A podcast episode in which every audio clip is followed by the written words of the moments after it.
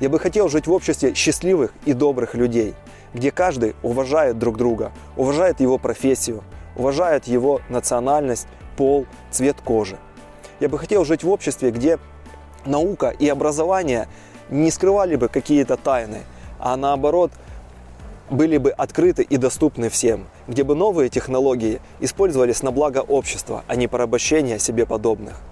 Я бы хотел жить в обществе, где вне зависимости от профессии, вероисповедания, возраста, люди уважали и протягивали руку помощи, руку любви и взаимоуважения.